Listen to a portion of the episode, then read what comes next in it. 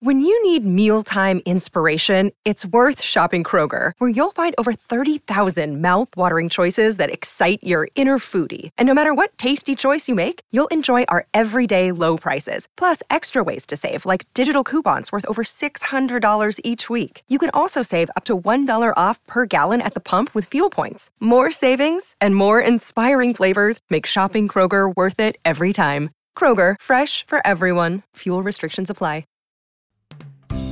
Are we supposed to get married? I'm gonna just swipe left. I just want somebody to share my life with. Don't partner unless you want to learn how to collaborate because it's hard. You can keep waiting for the fairy tale, or you can get on board with the new rules of relationships. If you read my advice in the LA Times, then you know this ain't your mama's love advice. This is Dates and Mates with Damona Hoffman. Hello, lovers. Welcome to another interesting episode of Dates and Mates. No matter how amazing any relationship is, there will always, always be conflict. It's inevitable. As humans, we're going to have a difference of opinion, we're going to have emotions and beliefs, at least occasionally. In the end, it's how you navigate through the tough times that will ultimately determine the longevity of your relationship.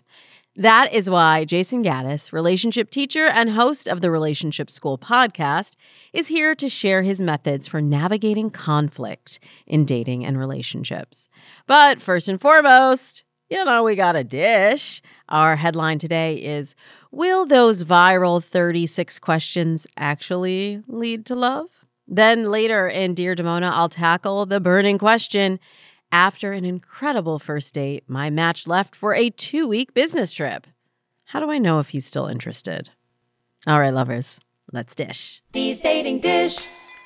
The conversation asks Do those viral 36 questions actually lead to finding love? Just to give you a little backstory, if the 36 questions doesn't ring a bell for you, these 36 questions of love were first published in 1997 as part of scientific research into relationships but you probably know them from the 2015 New York Times essay, To Fall in Love with Anyone, Do This. It was written by Mandy Len Catron.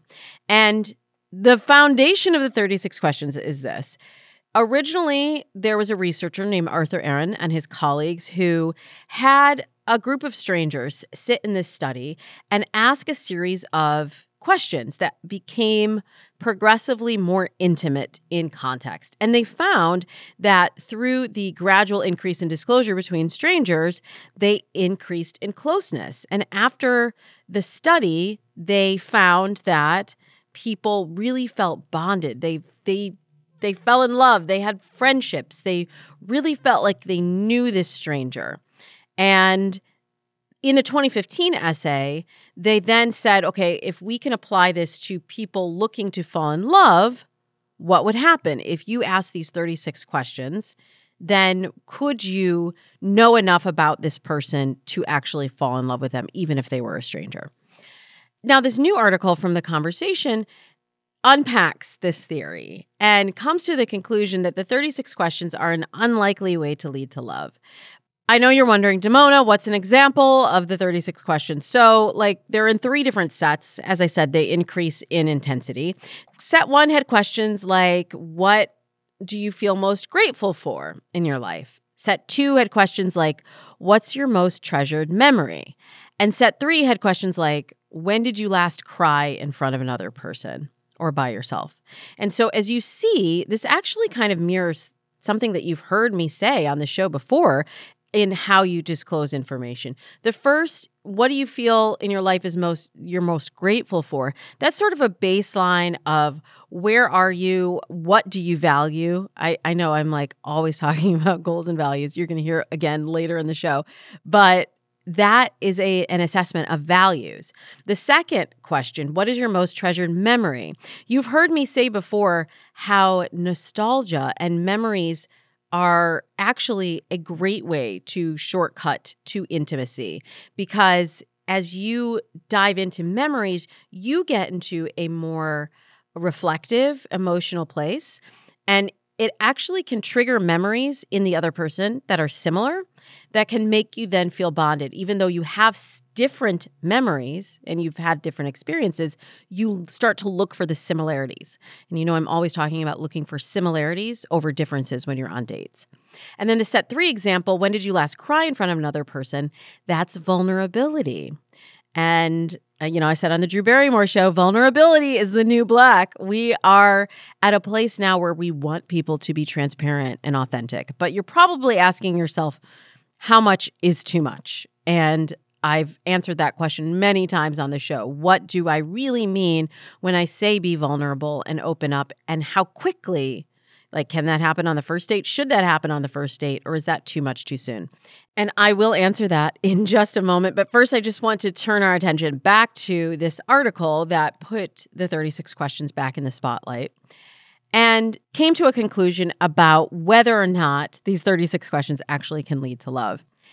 And they focused on the original research, which as I said before, never measured whether people developed feelings of love directly after the experiment or in the future, but the study did do a follow up with most of the matched pairs of participants. And so what they found was that 57% had a follow up conversation after the study.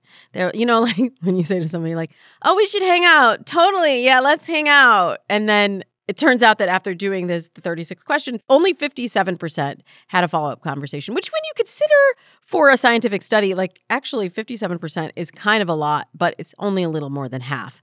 35% did something together. Actually, you know, went somewhere, did something. Actually, were like, oh, yeah, let's talk about the thing that we're going to do and let's actually do it. And 37% went to sit together in class because remember, this was an academic study. So those people then were like, oh, I know this person. I'm not a stranger in this class anymore. And so then they actually had contact in class with that person. So, according to this article, which we will, of course, link to in the show notes, the 36 questions don't lead to love. They never were intended to lead to love. But what they do is they help us figure out what is really important in a relationship. And actually, I I hosted a TV show called A Question of Love that was sort of inspired by this theory. And the producers of the show said, what would happen if people who are already in relationships, instead of asking these specific 36 questions, we use these 36 questions as a foundation for getting to values, getting to beliefs, getting to vulnerability, getting to nostalgia, getting to build memories and unpacking all of that together and asking and honestly answering the questions that really matter in the foundation of a relationship, scientifically speaking, not these random questions as part of the study, but questions that actually factor into compatibility in relationships. And so we put three couples through this experiment for the purposes of your television viewing enjoyment.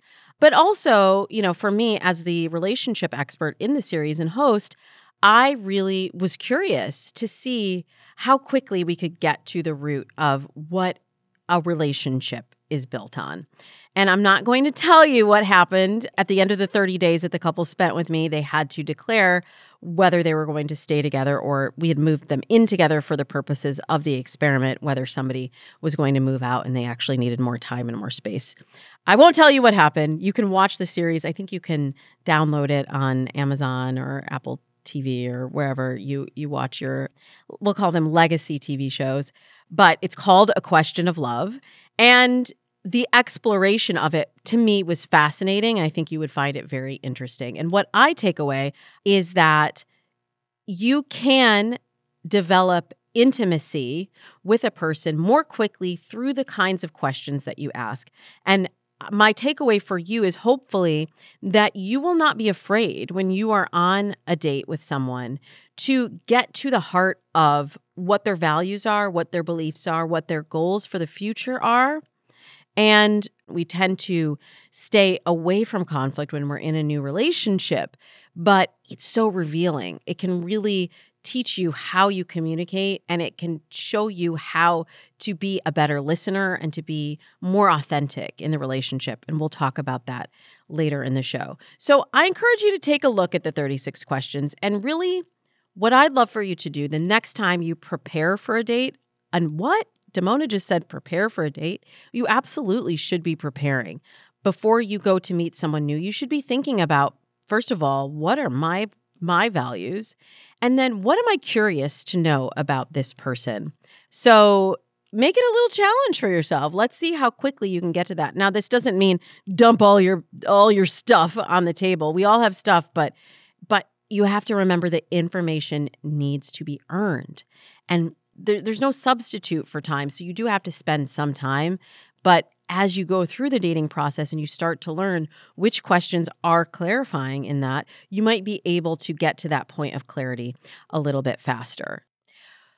Well, if you are ready to test your compatibility and find your match, let me help you redesign your dating profile with my profile starter kit so you can get online easily and onto your dating success story without necessarily it taking as long as going through all 36 questions. it's a lot faster than that. And it's free for a limited time only at datesandmates.com. We also will be announcing new coaching programs and opportunities very soon. So, the best way to get on my mailing list and find out when we are opening new programs is also by signing up for that profile starter kit at datesandmates.com. When we come back, Jason Gaddis of the Relationship School will be with us to discuss navigating conflict in dating and relationships. Stick around. Welcome back. Jason Gaddis is an author, podcaster, speaker, and personal trainer for relationships. Jason started off as a licensed professional counselor with a private practice, and since then, he has founded The Relationship School, a company dedicated to helping people work out their differences and improve their relationships. He also hosts the Relationship School podcast, where he teaches people how to build street level relationship skills. His book, Getting to Zero How to Work Through Conflict in Your High Stakes Relationships, is out now. And I'm very excited to have him here for the first time on the Dates and Mates podcast. Please give big smooches to Jason Gaddis. Woo. What's up? Good to be here. Oh, it's so good to have you here. And I'm so glad you're talking about the hard stuff in That's the right. relationship school. First of all, let's just define conflict for everyone um, as you see it in the relationship school and in your book, Getting to Zero. Yeah, I define it as a rupture, a disconnection, or an unresolved issue between two people. Mm-hmm. So when we're talking about conflict in relationships, and in this book, it's not just conflict, but this is like anyone that you're you're relating to. Could be your parents, right? Your kids, your Yeah, the book's targeted toward high stakes relationship, which is family partnerships, business partnerships, you know, work some work relationships. Yeah, where where if we have a lot to lose, right? If it doesn't go well. Mhm. Yeah. So where it matters, it really matters. Yeah. So talk to me about uh, getting to zero. Yep. I know what it means, but for our listeners, can you define why that is the title of the book and what getting to zero actually means? Yeah, totally. Uh, so I take a trigger scale when we get triggered by humans. We go from zero being in a good place to all the way up to 10, which is not a good place. We're sympathetically aroused and activated on our in our nervous system. And we act and react in ways that aren't so great the higher up that number goes, right? We shut down, we blame, we hit, we scream and yell, we raise our voice. So uh, we that's all fairly normal human behavior, but we want to get back to a good place, which is zero, as much as we can in our most important relationships. And it's through that process of getting to zero, getting back to a good place over and over that builds security in long term relationships. And if you are feeling triggered, let's say like with your partner, your conflict level is pretty low, but if you're feeling triggered say from work and you're you're at a 9 at work, Ooh, yeah, that's bad. I've been there, Jason. It's Yeah. happened before. Yeah, totally. How does that impact e- even if you are at like a baseline 0 or 1 with your partner? How can that impact your your romantic relationship then or other areas of your life? Well, I mean, I think most of us are probably pretty stressed out in general these days. Um, we just have a lot going on in our lives, and then we have the global situation and the pandemic and everything, and it just adds layers of low grade stress into our field. And then if we disagree with someone at work and we're at work all day long, even if we're on Zoom and we just have uh, negative vibes between us and another person, that that you know releases cortisol in our nervous system and our body, and it's not good for us long term. And then we come home with that, And if we're in a good place, then no problem. Our partner can help resource us and they can be a safe place for us to vent and get support and then go back into the trenches the next day a little more resourced from our, our awesome partnership. Mm. That's ideal. But some of us go home to a, a shitty, crunchy relationship and then we're dealing with even more stress because so many of us are living with a lot of chronic stress, low grade stress, we don't even notice the water we're swimming in, right? Some some of us even grew up in households that were a four, and that was like zero. That was considered zero, but it's not good for us. Again, it creates long term health problems if we're living in that chronic environment all the time. You made me think of something, Jason, because I would say I lived in a house when I was a kid that was uh, much higher than a four. When my parents hmm. divorced mm. when I was 17. So that tells you a little bit about what the prior 17 years of my life were like. There was a lot of conflict, constant yeah. conflict mm. between my parents, who are both lovely people, and I'm very close and they were great parents, but they could not get along. And it was constant, constant drama. And I will say, like, when I first moved into a relationship with my husband, who comes from a family that has a lot more tools, I would say, for um, managing conflict. Mm-hmm. And he's just like, his baseline is just like always, how can I get to zero? It uh-huh. can feel like nothing is happening. And I hear this from a lot of my listeners too, where they're like, I was in a lot of volatile, passionate, you know, just high drama, not even high stakes, but high drama relationships yeah. before. And then when you move into something that's more secure, it can feel like wait, where what happened to all of the we get addicted almost to that yep. higher stress level. That's right. And, and then we think something's wrong with the partnership or the mm-hmm. relationship, mm-hmm. right? Um, because it's so quote, quote, boring or, or kind of mellow and chill. And a lot of people, it's a good point. A lot of people, especially if you grew up in hostile or aggressive or, or intense environments, there is a level of addiction that, that we have to that kind of the hormone release. And so that's why we're attracted and drawn to relationships that aren't that healthy for us, right? Because it feels familiar. It's what we know. You know on, on, some weird level, it feels good. So, a new quote healthy upgrade can feel disorienting. Mm. What do we do about that? uh, well, I'm, I'm working with someone recently that he's sort of weaning himself off the addiction of volatile kind of ups and downs in his relationship because that was sexy, you know, good sex, big fights followed by total shaming each other and like breakups and then getting back together and like on and on and on. And I was like, dude, is that really what you want to create in your life? Of course not. So he's working on, I have him working on really getting okay with being in his experience, just being with himself, being with discomfort, being with fear, being with pain. And I was like, look, do you want a relationship where you have to leave yourself behind in that volatility to protect yourself? Or would you rather have a relationship where you get to keep yourself, but you might lose the relationship? And so we're we're helping him deepen and enhance his relationship with himself so that it kind of weeds out the people that try to seduce him into this up and down thing. Yeah, and I think a lot of those people aren't even realizing that they're doing the up and down thing because that's what's been modeled for them or that's yeah. what's comfortable yeah. for them and you do have to get to that place of I'm okay no matter like if this isn't the relationship for me, fine. And I'm going to still be okay, but I'm, I'm not going to put myself in that constant stress. You have to make that choice in a way.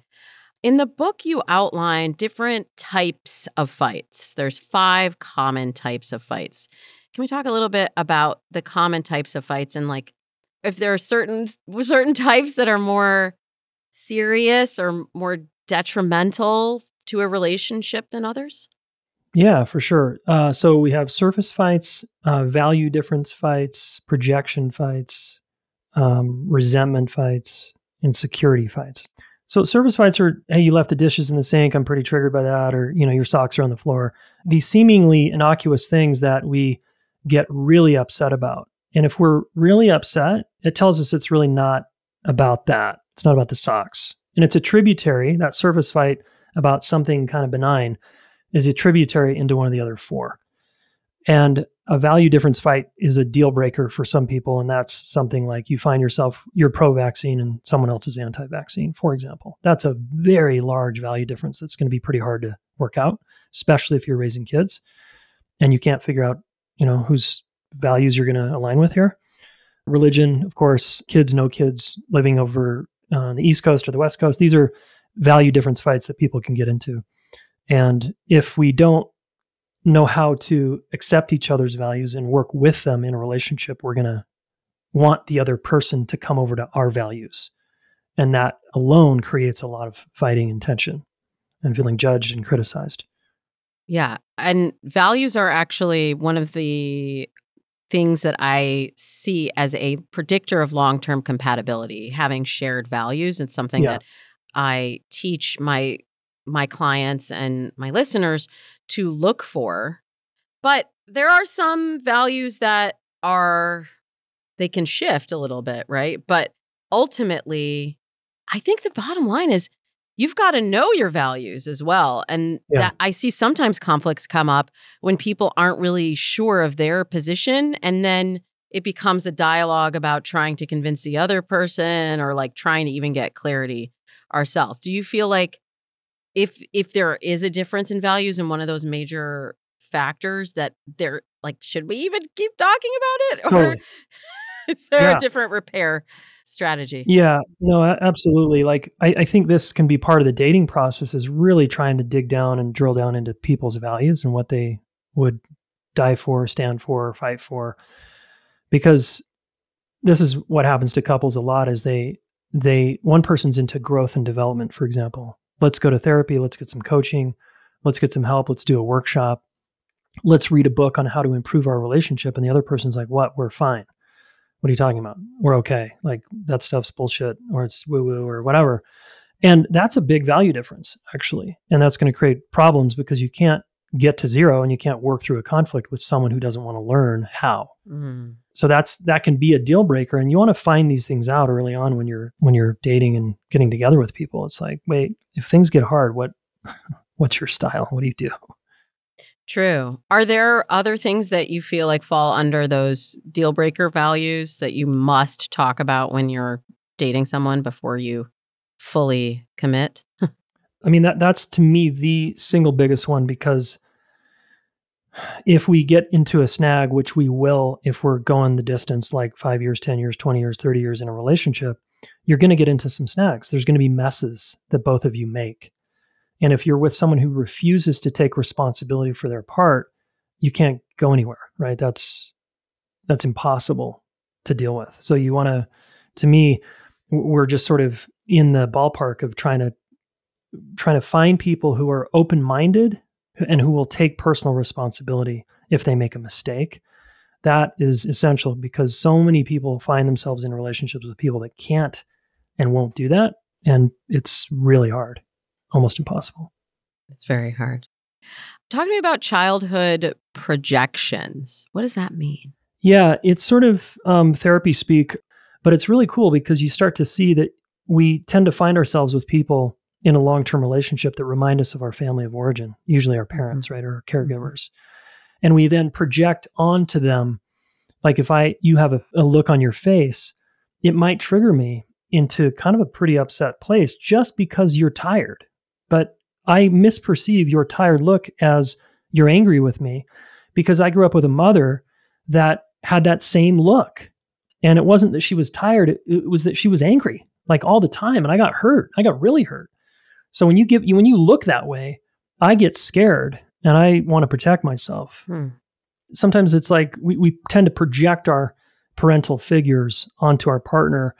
And if we're not aware of that projection going on, it, it's just harder, I think. Hmm. That's very interesting because I have no control over what my face is doing. exactly. my wife doesn't either. so I want to get into some of the tools that that you recommend in the book for just like even if we can give people today just a little bit of language that helps them yeah. reframe when they're having conflicts how to sort of neutralize i think uh, we we i mean we live in such an aggro like rah, society, right? Where like things like escalate very quickly. Yeah. There's just so much anger and tension and you know stress that I think we're we're carrying around. So if there's ways that we can like meet even if somebody is coming at us from a place of maybe feeling feeling triggered because yeah. of either childhood projections or value differences or anything like what can we do to diffuse that and not take that on and continue to amp it up to a 10 there's a, a couple things like the one thing you want to start with i think if especially the little mini example there you shared of let's say you're coming at me with some energy and you're triggered about something i did or didn't do or something from your life. I want to offer generosity by listening. And i have an acronym that's easy to remember for people that's i just call it lufu l-u-f-u and it's a commitment you make that i'm committed to listening to you until you feel understood. L-u listen until f feel you feel and then you understood l-u-f-u and in that process there's eight steps in the book but the, the three that matter most to me are i want to take responsibility for anything i did in the listening process here. So I'm, you're like you did this thing the other day. I want to not defend myself. I want to say yeah got it. I, I did that thing. So i take ownership and then i want to empathize and i imagine the impact on you mona was you felt scared and hurt. And it makes sense that's the validation part the last step. It makes sense three words. That's the easiest way to validate someone. That makes sense. That you feel that way that you feel hurt that you felt scared and that you're upset now makes sense to me because i did that thing that you don't like and of course it hurt your feelings. Like that alone just those three things is going to take it down a big notch for you right? You're going to be like finally and you might come out with more. Like you might have another layer you want to tell me about a complaint or a resentment might surface and you're like, yeah, and you always, and there was this un- one time yesterday and you did this thing. I continue to stay in my listening seat until you feel like I'm understanding you. And then eventually you're hopefully going to be generous also with me and you'll listen to what happened for me. Right. Hmm. So important and makes total sense. And I can do it. I can do it every time with my husband. I can't do it with my mom. Harder. Can't do it. I can't do it. With right. Right. It's interesting how it's it is really relational. It's really situational, and it depends on like all the history. Right. We're thinking of like yeah. Like I, I've probably told this joke on the on the show before, but you know why your parents push your buttons? Why? because they're the ones who programmed them. like nice. it's it's interesting watching also how like my husband relates to my mom because he doesn't have all of the prior totally the history yeah all the yeah. prior conversations where you assume oh it's going to go that way because it always went that way before and i what i love about getting to zero and the method that you just shared with us is that it puts us back in the power seat of like, yeah. it doesn't have to go that way. If you change your behavior, you may get a different result if you approach it differently. Yeah. You always have a choice. Completely. Yeah. One of the greatest gifts I ever gave my parents on my healing process with my family was just listening to them. I stopped, eventually, I stopped trying to change them. And that created way less tension. And then I, I took an interest and I became the adult, you know, and um, it was really hard. I'm not going to lie. But now we have a much better relationship because I'm not asking them to be different and they feel like I, I am genuinely interested in who they are as people. Mm, that's really lovely. I, I hope to achieve that one day. Because it is really hard. I mean, it's even with any yeah. relationship, and especially for my listeners in new relationships as well, you're still figuring out, like you're finding out where the landmines are buried and you're like doing yeah. this dance, this emotional dance. So the tools that you're giving and getting to zero are so helpful because they can help you write the terms of your relationship and the way that you communicate. And like, you don't really win anything by being right. That's what I'm learning. Yeah. Like, Stan Tatkin says you can be right or you can be in a relationship. Right. Exactly. and I I see that that's that's really hard especially for people that have been you know what some of my clients would call like chronically single when you ha- have been so practiced in mm-hmm. being in your solo identity in your identity as this person who how you walk through life, your friendships, your work relationships, that incorporating another person in, it does require a lot of compromise and it does yeah. require a lot of listening. And that can be a huge lifestyle shift if you're not accustomed to it. That's right. I mean, I always tell people, look, don't get married and don't partner unless you want to learn how to collaborate, unless you're willing to like actually be a team player because it's hard. It's not always fun, it's not always easy. And some of us love our independence and we love that we get to do what we want to do when we want to do it. We don't have to check in with anybody. And, but I, I think there's something really powerful when we partner that we, I don't know, there's just such a growth opportunity there to become even more fully who we are as people. That's you, you took the words right out of my mouth because I, I do see it as a real opportunity. I feel like I have learned and I've grown the most as a person through my relationships. I'll say relationships with an S because, like, through my relationship, yeah. you know, not just like all of these high stakes relationships, like, oh my God, being a parent has taught me all of the things, oh, all yeah. of the things. They will, they will bring right? up all your stuff, right? Yeah. You'll really learn who you are. But I do also feel like our best relationships are ones that teach us more about who we are and how how to show up. Yeah. Well, you have one additional acronym. SHORE. Tell us what SHORE is. Sure. Yeah. Speak honestly and openly in order to repair effectively. And it's just a it's a fun way to try to remember that it's almost like we've been out in the stormy seas and we want to bring this whole thing to the shore where it's a little calmer and it's speaking. So Lufu is listening, Shore is speaking. And if we're going to speak, there's another eight step process there. The punchline there is if you take responsibility for what you did or didn't do, that alone is going to help the other person's nervous system chill out big time. And a lot of us don't do that. We speak, we lead with what the other person did wrong and how we're right and how they made us feel and blah blah blah blah blah. So I don't I don't really recommend that. Um, I think it's just more efficient to lead with, "Hey, honey, I just you open to having a conversation?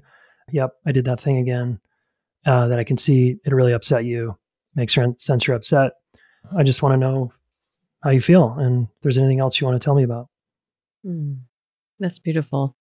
I really wonder we've talked about the different kinds of conflicts and the different kinds of relationships.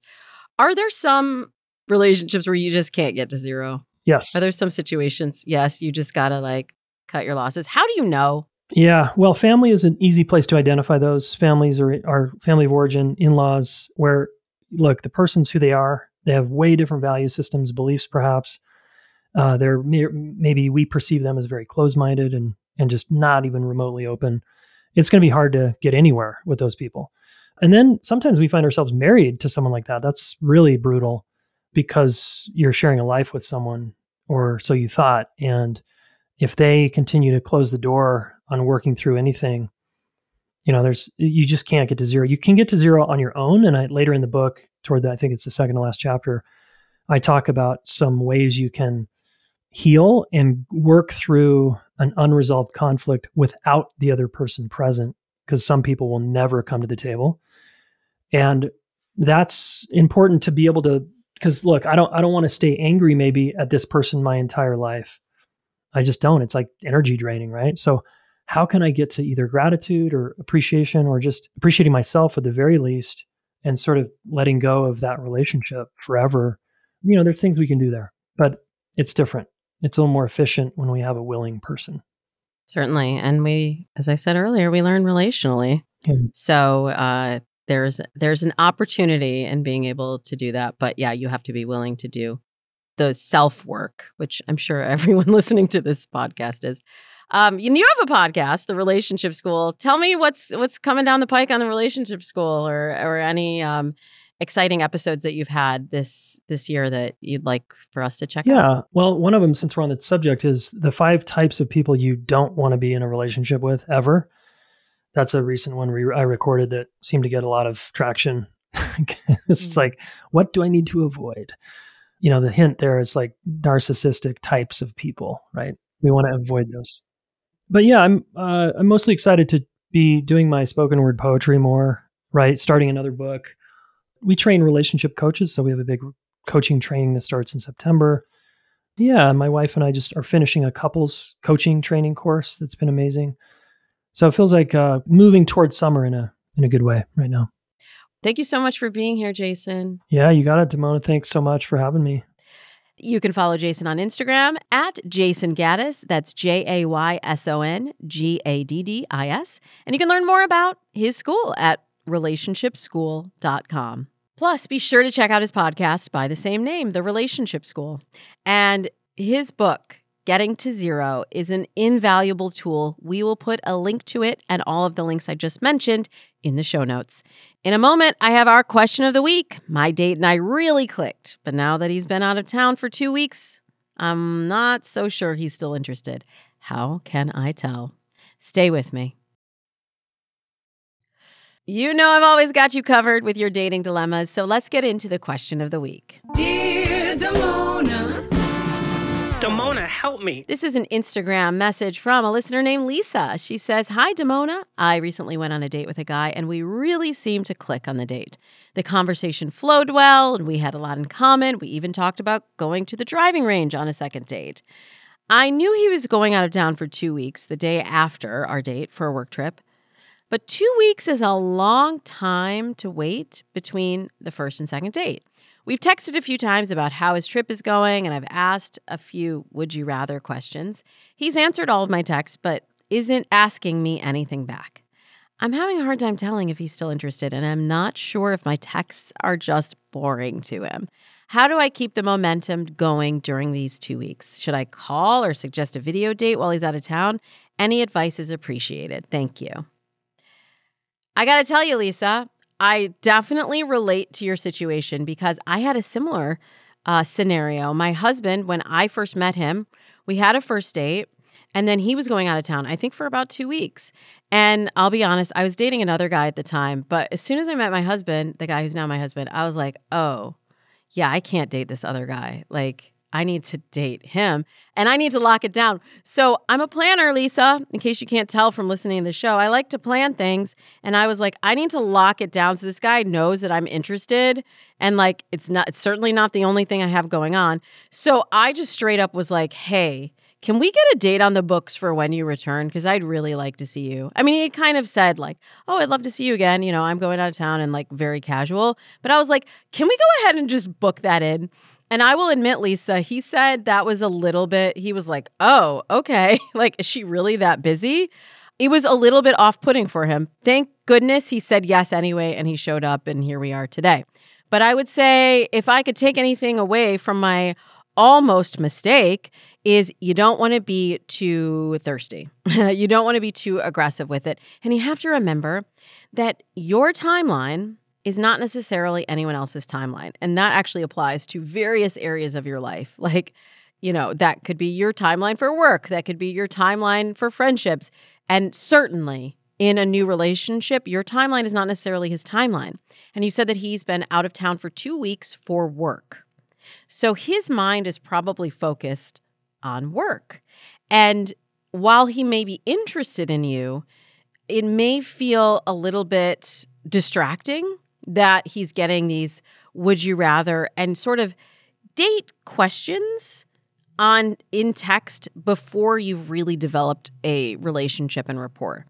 So, you've heard me say on the show before, I will just reiterate we don't want to get stuck in the texting trap. And the texting trap applies to prior to the date, but it also applies to the first few dates between the first and second date because what we start to do is communicate as if we are already in a relationship with this person. We send the daily text, we do the check-in, and what that does, Lisa, is it it pulls out the anticipation and the the drive, the driving momentum of seeing each other again, being in one another's presence because you've given him all these little snacks. And it may be an interruption to his workday. So we want to build anticipation for the next date, for when you're going to see him. But we also we think that by being in constant communication that keeps them threaded, that keeps them on the hook. But it actually could have the opposite effect where that person then feels like, "Oh, I don't have that yearning, that longing, that that need to see her because I feel like I've been talking to her this whole time.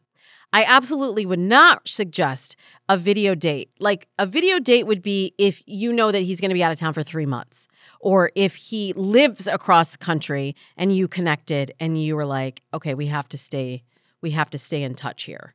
A video date is not really a substitute for a second date. Give yourself the gift of that interesting and curiosity driven, passion fueled second date. Give yourself that gift.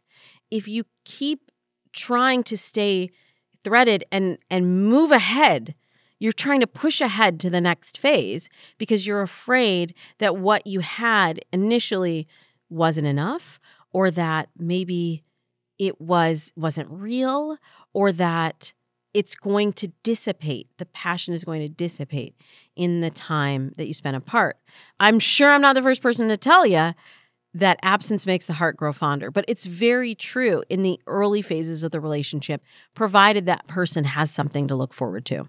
So, my recommendation is to stop the daily communication, to call something back from a prior date. So, you mentioned that he was talking about going to the driving range. You can say, Oh, I found this driving range by my house. Like, when you get back, what would be a good day to take me there? Or go out and buy a glove for the driving range. I mean, that's like a low.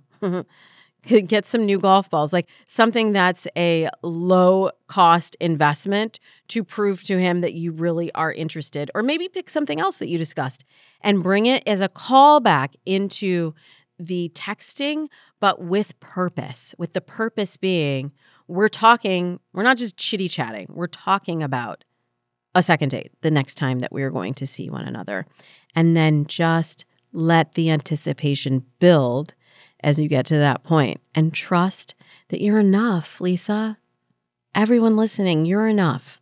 What you've said, what you've done on the first date, if it's the right person, you do not need to do so much. You don't need to tap dance to make them interested. You just need to show up as your authentic self. You just need to be real and you just need to let it unfold in its own time.